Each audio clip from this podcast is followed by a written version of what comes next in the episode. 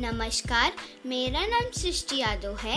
मैं आज आपके सामने एक कविता प्रस्तुत करने जा रही हूँ। जिसका जिसका शीर्षक है, मैं सबसे छोटी हूँ।